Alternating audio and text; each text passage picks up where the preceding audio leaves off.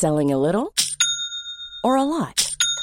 Shopify helps you do your thing however you cha-ching. Shopify is the global commerce platform that helps you sell at every stage of your business. From the launch your online shop stage to the first real life store stage, all the way to the did we just hit a million orders stage. Shopify is there to help you grow. Shopify helps you turn browsers into buyers with the internet's best converting checkout.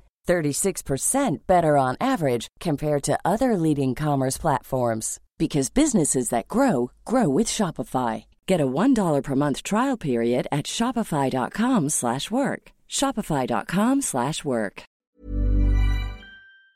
Ah mais Capture Mike, c'est quoi le concept Attends, Vous buvez genre, du whisky et vous parlez là, là, Bonjour. C'est moi Orson Welles. J'aime pas trop les voleurs et les fils de pute.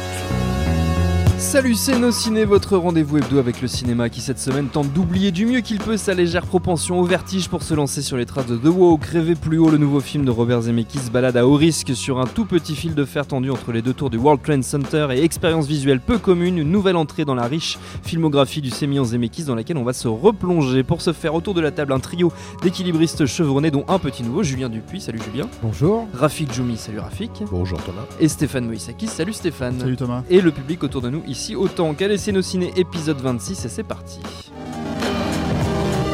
Monde de merde. Pourquoi il a dit ça? C'est ce que je veux savoir. The Walk, rêver plus haut, c'est l'histoire tout à fait véridique du funambule français Philippe Petit, incarné ici par Joseph Gordon-Levitt, Pe- Philippe Petit donc, qui dans les années 70 a eu une idée folle, tendre dans la plus parfaite illégalité avec l'aide de sa bande de potes, un câble entre les deux tours du regretté World Trade Center de New York et offrir au monde une performance aussi inédite que parfaitement époustouflante, une traversée sans filet à 400 mètres de hauteur, pas du tout risqué, mais alors vraiment pas du tout.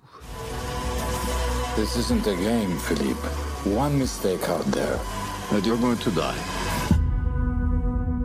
Nos trois amis autour de la table ont vu The Walk, mais qu'en ont-ils pensé, Rafik? Euh, J'en ai pensé que c'est un vrai film de raconteur d'histoire. Ouais.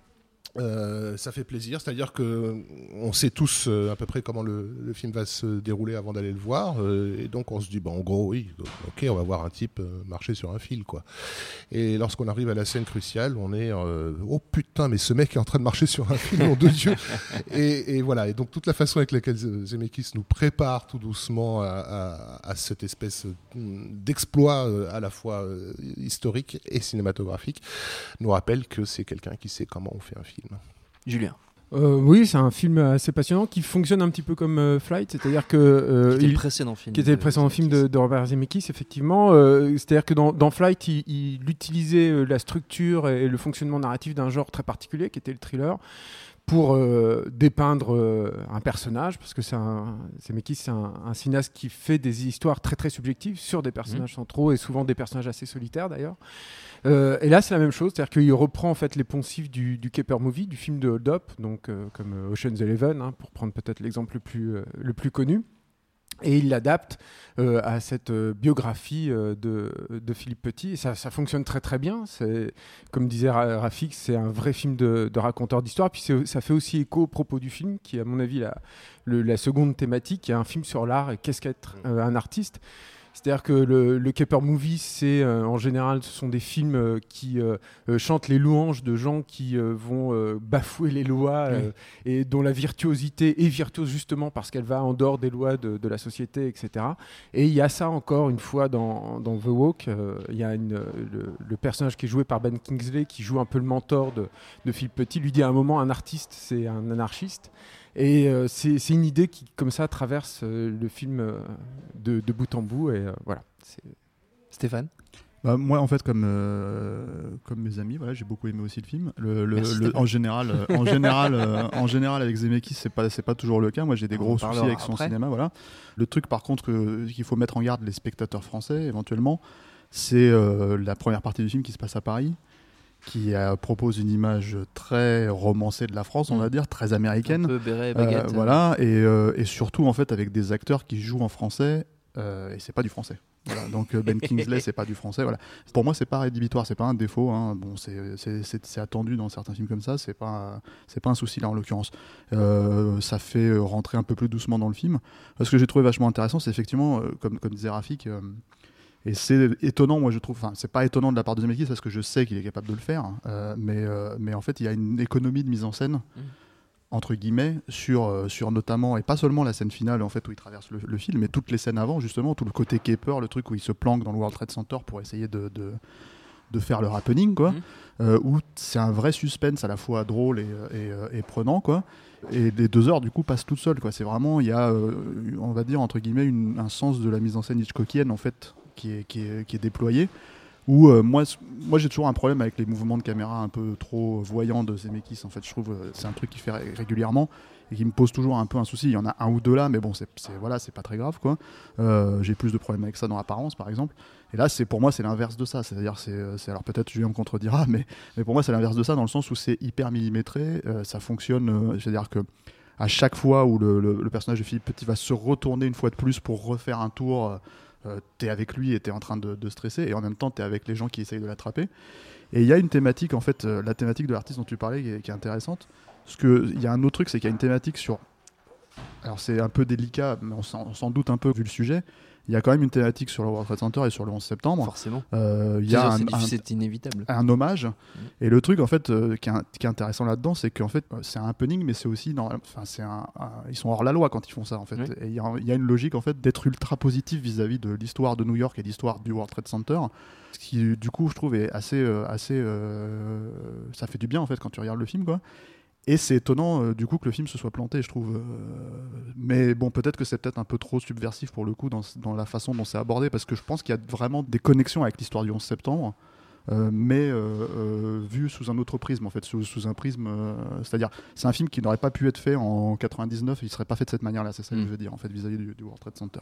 Mais je, je laisse un peu les gens, euh, la surprise aux gens quoi. Oui, sur la question de l'image d'Épinal, euh, comme je suis française, euh, oui. Comment Française. Euh, not- notamment française, mais Oui. aussi, mais aussi américaine. hein. Ah. Euh, Il y, a, il y a- il y a un, un choix assez délibéré de débuter le film sur, un- sur un- un- une tonalité assez théâtrale. Euh, ça commence par un personnage face caméra hein, qui, qui parle directement à, à l'audience. Euh, et d'ailleurs, précisons-le, euh, enfin un personnage en 3D et, et pas en aplat. Euh, C'est-à-dire que le film, enfin Zemeckis, c'est un des plus anciens, comment dire, réalisateurs à s'être intéressé à la 3D numérique et, et ça, et ça se voit dans sa maîtrise absolue de, de, de- de- de ce format et, et ça débute par un visage en volume, et non pas la 3D à laquelle on est habitué. Bon, bref. Donc on est en- en- directement happé par ce- le visage de Gordon Levitt. Et il se trouve sur, euh, sur la Statue de la Liberté lorsqu'il nous parle, et une Statue de la Liberté vraiment euh, très iconique euh, Oui. sur, sur une imagerie de New York, très carte postale. Euh, et donc il y, a- il y a un choix un peu, un peu théâtral. Et donc quand elle arrive à Paris, ce qui est intéressant, c'est que le, le- la production design, il est réaliste. C'est-à-dire si on fait gaffe aux détails, c'est c'est bel et bien l'affiche de, de- de- de la pièce de théâtre qui se jouait ce jour précis à cet endroit-là, etc. Enfin, on, on sait bien que ces équipes sont, sont des, des- des décorateurs fous furieux, quoi. Euh, mais, mais, mais la façon avec laquelle effectivement il choisit de mettre en scène euh, tous, tous ces éléments et de les, les faire se correspondre les uns les autres, on est déjà dans le spectacle. Et d'ailleurs, quand on arrive à Paris, on est sur une représentation euh, théâtrale dans, dans, dans la rue. C'est Donc, pas, a- a- Munich quoi. Comment? C'est pas Munich, hein, c'est pas la, la, rep- la reconstitution historique de Munich, c'est Non, c'est dans la façon de la elle a un but- présenter. Elle a ouais, un but, elle a un but thé- un- théâtral. Et comme le dit sens, oui. très justement Julien, c'est vrai que ce discours sur l'artiste, il, il- il contamine tout le film. Il est très difficile, notamment pour, je pense, des gens comme nous et notamment Julien qui s'intéressait à, à la performance capture depuis, euh, depuis le Pôle Express, de ne pas y voir aussi un rappel de, de Zemeckis sur ce qu'il a dû euh, traverser dans, dans, dans, dans sa carrière. Enfin, le, le personnage est régulièrement euh, freiné dans, son élan Oui. par des gens qui lui disent mais pourquoi tu te perds ton temps avec ça quoi? C'est Oui. de la folie pure. Et lui, tout ce qu'il tout ce qu'il cherche, c'est un état de grâce. Il y a Julien deux choses qui sont intéressantes là-dessus pour rebondir sur ce que dit Rafik. C'est que c'est vrai qu'il y a une théâtralité totalement assumée. C'est-à-dire que évidemment le relief il est assez évident sur ce sujet-là. C'est-à-dire que c'est- une performance qui, qui s'inscrit euh, totalement dans la perspective, à la fois avec la ligne euh, du funambule et puis aussi la chute des, des deux tours qui étaient elles-mêmes avec des lignes comme ça très très claires.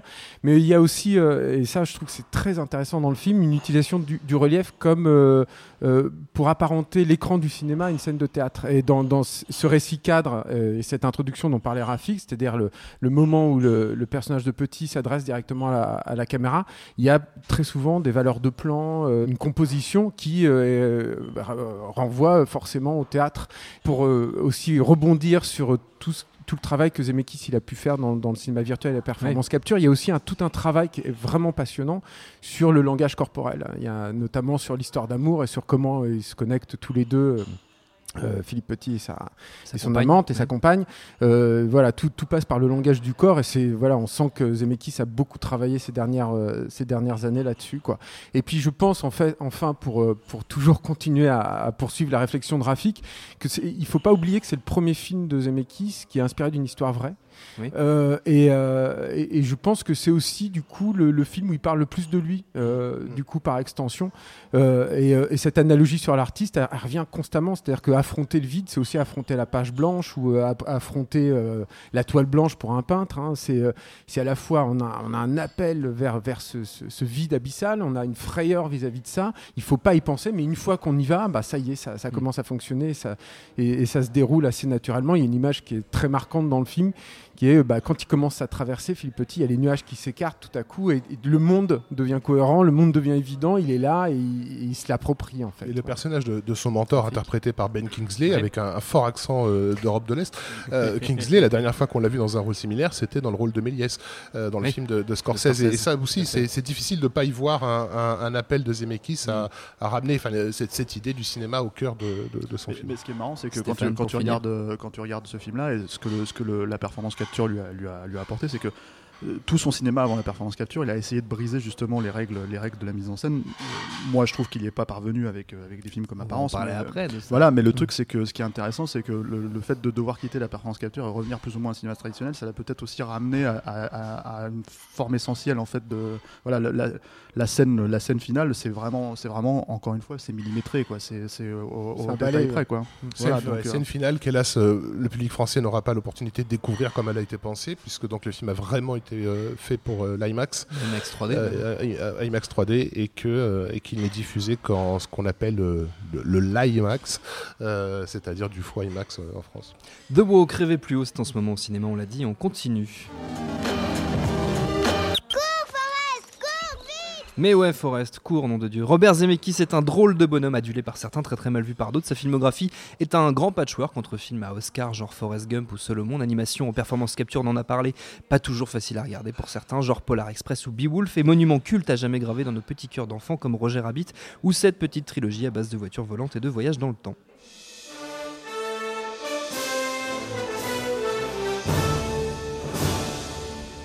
Hélas, toujours pas de Overboard en 2015. Robert, tu t'es bien foutu de notre gueule avec Retour vers le futur. Cette filmographie que j'ai très très rapidement résumée, qu'est-ce qu'on en pense autour de cette table? Julien c'est- euh, c'est- un réalisateur passionnant parce qu'il il remet en cause en fait tous ses acquis euh, Zemeckis. Puis il y a un vrai voyage euh, c'est-à-dire que euh, déjà je pense qu'il y, a- il y a un déchirement chez lui séminal si j'ose dire qui peut se résumer aux deux premiers courts métrages qu'il a fait quand il était à l'école du cinéma le, qui sont assez faciles à, à- à trouver sur le net d'ailleurs Mm. si ça vous intéresse. Il y en a un qui s'appelle The Lift et l'autre qui s'appelle The Field of Honor. The Field c'est un film, c'est un court métrage en noir et blanc, très sec, euh, c'est un vrai exercice Hitchcockien euh, où déjà on sent que le, le réfléchit énormément au point de vue de son personnage, le point de vue qu'il va adapter auquel il se tient énormément. Je pense qu'il n'y a pas finalement il n'y a pas tant, de réalisateurs que ça qui ont vra- vraiment réfléchi à ça. On pense évidemment à Hitchcock, on peut aussi citer Brian De Palma. En tout cas, une partie des, films de, Palma dans les années 80, comme Body Double.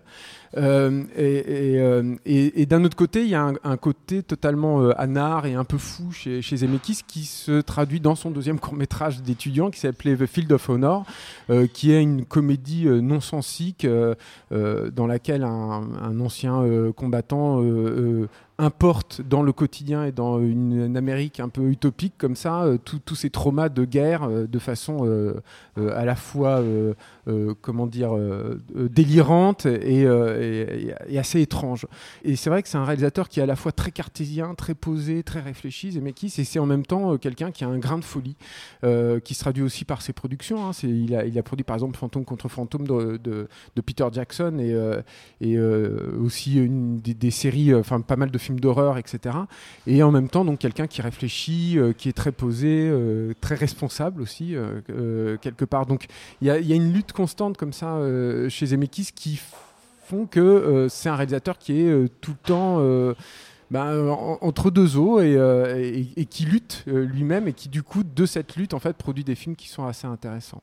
Stéphane Bah, bon, moi, même si j'avoue que j'ai euh, très peu d'affection pour euh, certains films de Zemeckis depuis ces 25 dernières années, on va dire depuis plus ou moins depuis euh, Forrest Gump. J'ai quand même une énorme affection pour Beowulf par exemple et Ouais. les, les films d'avant, les films d'avant Forrest Gump. Et c'est un vrai cinéaste, hein. ça reste un cinéaste, ça reste quelqu'un qui se pense énormément en fait à l'image et qui pense énormément à la façon de raconter les histoires. C'est un raconteur quoi, et, euh, et, euh, et qui, et qui a en fait effectivement fait, fait euh, dans une certaine, d'une certaine manière a, a fait énormément évoluer le médium dans un sens comme dans un autre. hein, effectivement, le, le- le- le truc c'est que c'est que je pense qu'un film comme Retour au futur 2 par exemple, c'est on lui accorde pas assez de, D'importance. d'importance dans sa façon de, de- de repenser en fait la, la narration parce que c'est quand même un tour de force. hein. Moi, la seule scène que j'ai toujours trouvé un peu euh, ostentatoire dans Retour au futur 2, c'est le- c'est la scène où il dessine le, le- comment dire la, Le la paradoxe narra- temporel le au paradoxe tableau. temporel sur le tableau parce que je même gamin en fait, je me rappelle avoir vu le film et m'être dit ça va, on a compris. Oui. Sauf que je pense qu'il y a beaucoup de gens qui comprenaient pas forcément euh, euh, instinctivement le truc et surtout c'est c'est c'est une suite unique en fait dans l'histoire du cinéma. Donc la façon de, de- de faire un film dans le film à une époque où le méta était pas encore là, où en fait on se posait pas toutes ces, toutes ces choses-là. Il y a que lui qui pouvait vraiment le. Enfin, je sais pas s'il y a que lui qui pouvait le penser, mais en tout cas, il est arrivé à cas, temps, à, à pour le faire à ce moment-là. Il pouvait se le permettre aussi parce que dans la c'était in- inscrit dans la narration avec la voiture et le voyage dans le temps. Mais bon, c'est euh, voilà, c'est un vrai tour de force. Euh, après, moi, je- moi, j'ai l'impression qu'il s'est un peu perdu dans. C'est mon opinion en personnelle. hein, j'ai l'impression qu'il s'est un peu perdu dans les trucs à Oscar euh, et surtout le, le Forrest Gump, ça lui a fait énormément de bien dans sa carrière, mais moi, je trouve que ça lui a fait énormément de mal en fait. Et euh, et voilà, enfin, on est parti dans une direction, euh, c'est peut-être celle dont parlait Julien justement avec les deux, les deux cours. En fait, euh, c'était peut-être là avant. Je, je sais pas, je me suis pas vraiment posé la question auparavant, mais euh, mais une direction sur des films qui moi personnellement m'intéressent beaucoup moins, comme Contact, même s'il y a effectivement des choses, des choses intrigantes dedans. C'est assez raté pour moi. Apparence, c'est clairement raté. C'est-à-dire que pour ce que ça, c'est censé raconter, j'entends. Hein, ça fonctionne pas du tout à mon sens. Maintenant, encore une fois, on peut débattre sur les, sur les, innova- les innovations éventuelles de, mise en scène, quoi. Mais, euh, mais voilà, et avec la performance capture, euh, je trouve qu'il a, il a effectivement retrouvé. Moi, je- ça m'intéresse pas le Pôle Express ou un peu plus euh, Scrooge, mais je trouve qu'il a, il a, retrouvé effectivement une vitalité en fait dans son cinéma avec Beowulf, qui je trouve est, passionnante. Et puis surtout pour moi, et là c'est un- d'un point de vue personnel, passer après le 13e guerrier sur cette histoire-là, Mm. Il fallait, fallait le faire. C'est complètement différent évidemment, Oui. mais euh, comment dire, euh, ça se pose là et surtout à quelques années après, quoi. Donc, euh, donc voilà, c'est c'est un cinéaste très intéressant parce que ça reste un cinéaste, ça reste un vrai raconteur, mais je trouve avec, avec plus de ratés que de, que de réussite à mon sens, à mon goût personnel, quoi. Graphique. Oui, euh, ce, qui est, ce qui est intér- intéressant avec Zemeckis, c'est qu'il a, il y a quelque chose dans son cinéma qui semble euh, objectif et traditionnaliste et qui a de tout temps euh, aveuglé la critique. C'est-à-dire qu'on on lui a jamais reconnu un statut de grand cinéaste ou alors très ta- tardivement ou de maverick, par exemple. On le voit, on l'a toujours vu comme quelqu'un de complètement intégré au système, alors qu'il passe son temps à lutter. Enfin, les 15 dernières années, ça a été une bataille pour lui contre le avant, système. Voilà. carrière. Et, euh, et, et c'est- c'est c'est assez intéressant. On parlait de, de Retour à le futur 2, qui effectivement, à sa sortie, c'était stupéfiant de voir que aucun papier que j'ai pu lire, et j'en ai lu des, des dizaines euh, là- là-dessus, aucun papier ne s'arrêtait euh, sur la spécificité euh, dingue de ce film, qui était le, la premier, le premier exercice postmoderne qu'on ait, pu voir dans un blockbuster, quoi, que, euh, il est même inégalé encore aujourd'hui. Et c'était même pas évoqué, Mm. Euh, que- comme si c'était une, une pensée gênante de se dire que ce, ce gars-là, qu'on a toujours vu comme un mec bien de droite, bien, bien américain, tout ça, puisse se permettre quelque chose d'aussi d'aussi frondeur. Quoi. Fantaisiste. et- Et- C'est- lui en l'occurrence, hein, parce que Bob Gale était parti sur une toute autre histoire, Ouais, en fait, fait. qui se passait dans les années 60, euh, sur euh, sa- la mère de Mais, Marty voilà, qui devenait mais- mais hippie, qui- et l'autre lui a dit non. Voilà, qui, qui fasse un exercice narratif euh, aussi équilibriste euh, comme ça, ou qui se lance donc complète dans la performance capture, qui est pareil, un truc complètement dingue Oui. euh, à l'époque où il le fait, euh, ça n'est jamais relevé comme c'est c'est qui ce dingue en Oui. fait? Euh, c'est toujours vu comme ah c'est Zemeckis le, le- le bon papy euh, euh, le, le cow-boy quoi un, peu- un peu et c'est marrant parce qu'il porte effectivement quelque chose de traditionnel dans, dans, dans, dans, dans- dans son cinéma hein, par rapport à, à, à la- à l'Amérique et je crois que c'est Ju- Julien qui, qui- qui avait notifié que dans le Pôle Express on pouvait presque voir le petit gamin euh, muet comme euh, comme euh, comme l'image de Zemeckis lui-même hein, dans Mm. cette euh, Oui, très clairement. hein. euh, et, et il sort d'une maison euh, d'une maison typiquement euh, Qui ressemble énormément à la maison que Zem- dans laquelle Zemeckis a grandi. voilà, ouais. voilà. Euh, Il y, a- il y a dans ce film-là apparemment quelques, quelques évocations. Moi, j'ai toujours trouvé que le petit gamin à lunettes euh, un peu, un peu hyperactif me faisait penser à un, un nerd euh, genre Spielberg. Et, enfin bon, bref. Euh, et voilà. Et, et, et- et c'est pas, c'est pas quelqu'un qui va prendre une posture pour les médias en fait. Euh, du coup, on ne reconnaît pas ce- ce- ces combats qu'il a menés. C'est pas Cameron, hein. c'est c'est vrai, qu'ils vont pas le, ils vont pas le procéder en fait, c'est-à-dire comme Cameron a pu le faire. euh. Et, Julien. et- et on oublie aussi, je pense qu'on a oublié le, le- le- le succès euh, à la poursuite du diamant vert, mais surtout de Retour le futur a été tel que ça a balayé tout le début de carrière aussi de. Zemeckis. Oui. Déjà, c'est- c'est- cet aspect de Maverick, il était déjà en germe, il était déjà là. C'est quelqu'un qui a galéré énormément au début de sa carrière, qui a, qui a essuyé des échecs. euh, euh, si euh, Spielberg n'avait pas bataillé comme un fou pour, euh, pour l'imposer, euh, bah, il, il serait peut-être oublié, il ferait peut-être de la télé, il aurait peut-être quitté le métier, j'en sais rien. Et, euh, et, euh, et- et c'est vrai que c'est- un esprit indépendant euh, complet qui se moque un petit peu des modes et, euh, et qui, qui suit son petit bonhomme de chemin avec en plus des, des virages qui sont comme ça très très étonnants et très Un peu- surprenants. quoi. Et, et un peu plus, un peu plus fou hein, qu'on veut bien le, le- le- le lui attribuer. Il ne faut pas oublier que Bob Gale et Zemeckis ont écrit euh, cette comédie euh, Starb qui est 1941, qui est, euh, voilà un truc. euh, euh, c'est un peu leur, leur Assez début de scénariste, euh, euh, voilà. Et, euh, et puis moi j'ai eu de l'affection pour un, un film que, que- que peu de gens aiment, qui est euh, La mort vous va si bien, euh, qui est pareil une comédie complètement complètement tarée euh, et aussi la première tentative euh, à noter euh, au monde, enfin en tout cas à Hollywood, euh, de commencer à manipuler les corps de comédiens euh, dans, Oui. dans tous les sens. Et puis avec ce côté très sexueux aussi qu'il y a souvent chez, chez Zemeckis, il y a une sexualité tordue qui est là euh, en permanence. Dans Retour à le futur, elle est, elle est quand même, c'est- quand même, quand sévère, quoi. Voilà. Et même, il a fait, même Roger Rabbit. et hein, il a fait voilà le personnage de Jessica Rabbit est peut-être Ouais. le, le personnage de cartoon le plus sexué. euh, Enfin, il a battu même Tex Avery, etc. Donc c'est vrai qu'il y a, il y, a, il y, a, il y, a, un- il y a un côté euh, très euh, irrévérencieux, politiquement incorrect chez Zemeckis. quoi. Et enfin, euh, si les gens ont donc ont l'occasion de revoir les films qu'il a fait en performance capture en 3D, euh, Oui. parce qu'ils sont maintenant disponibles en Blu-ray 3D, enfin, moi je, je recommande vivement parce que moi j'avais fait l'expérience, j'avais découvert euh, Beowulf en, en projection de presse 2D, j'avais bien aimé le film, je l'ai revu en IMAX 3D et j'ai vu un deuxième film, j'ai vu un autre film, ça, ça ne racontait plus la même chose. Son utilisation de la 3D à des fins narratives, elle est extraordinaire. La filmographie de Robert Zemeckis, on la trouve en DVD, VOD, même en Blu-ray 3D, vous l'avez entendu, sans trop de problème. Il y a plein de belles choses à y trouver. Vous l'aurez compris, pour finir, c'est la tradition dans nos ciné, les recommandations de nos chroniqueurs. Une petite minute chacun pour convaincre. On essaie de rester, si possible, dans le thème Zemeckis et associés. Stéphane. Moi, je vais remettre une couche sur Retour au futur 2 parce qu'on fait déjà les 30 ans de, de la trilogie dans l'absolu. à. Aussi parce que je suis peut-être un peu conservateur sur, sur, sur ça, mais euh, ce que, ce, que, ce que vous disiez tout à l'heure sur la performance capture et sur, et sur, ce, sur le fait que finalement il n'a pas vraiment réussi à vendre le concept, on va dire, au grand public, parce Mhm. que c'est surtout ça qui compte. Quoi. Euh, bah, moi je trouve qu'il a parfaitement réussi à le vendre Retour au futur 2, ce concept-là, justement pas le concept de la performance capture, mais justement le concept de, de, de raconter quelque chose et que ça soit parfaitement cohérent, parfaitement euh, limpide que 30 ans après personne n'ait fait ça. Je veux dire, le, le- le seul exemple éventuellement qui voudrait s'en rapprocher, parce que les mecs disent qu'ils se sont inspirés de ça, mais c'est une blague, c'est c'est Terminator Genesis, quoi. Et voilà, c'est- c'est c'est- c'est- c'est rien du tout. Mais le, donc voilà, Retour au futur 2, c'est- moi c'est mon Zemeckis préféré.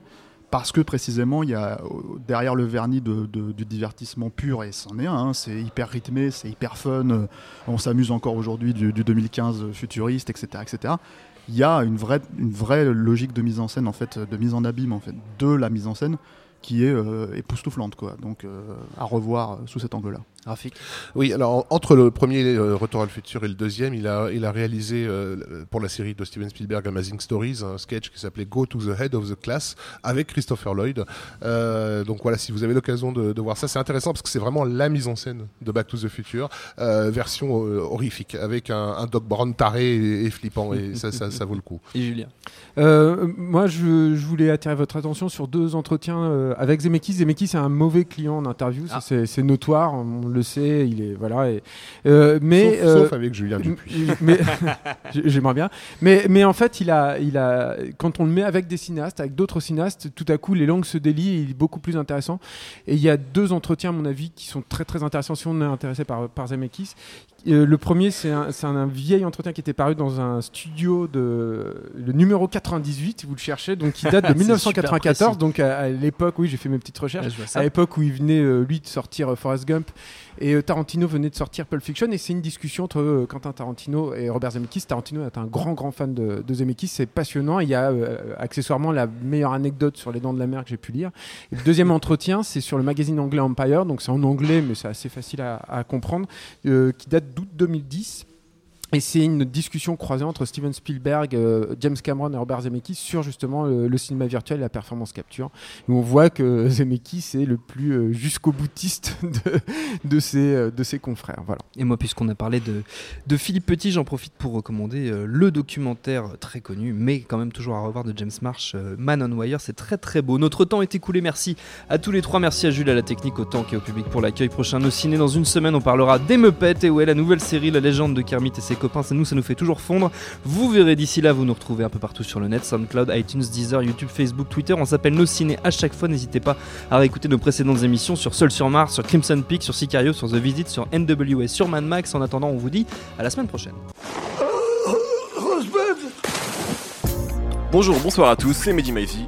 Vous pouvez me retrouver tous les vendredis aux manettes de No Fun, le podcast musical qui donne de l'amour à Herbert Léonard et à Gucci Mane. Disponible sur iTunes, SoundCloud, Deezer, YouTube, Facebook et Twitter.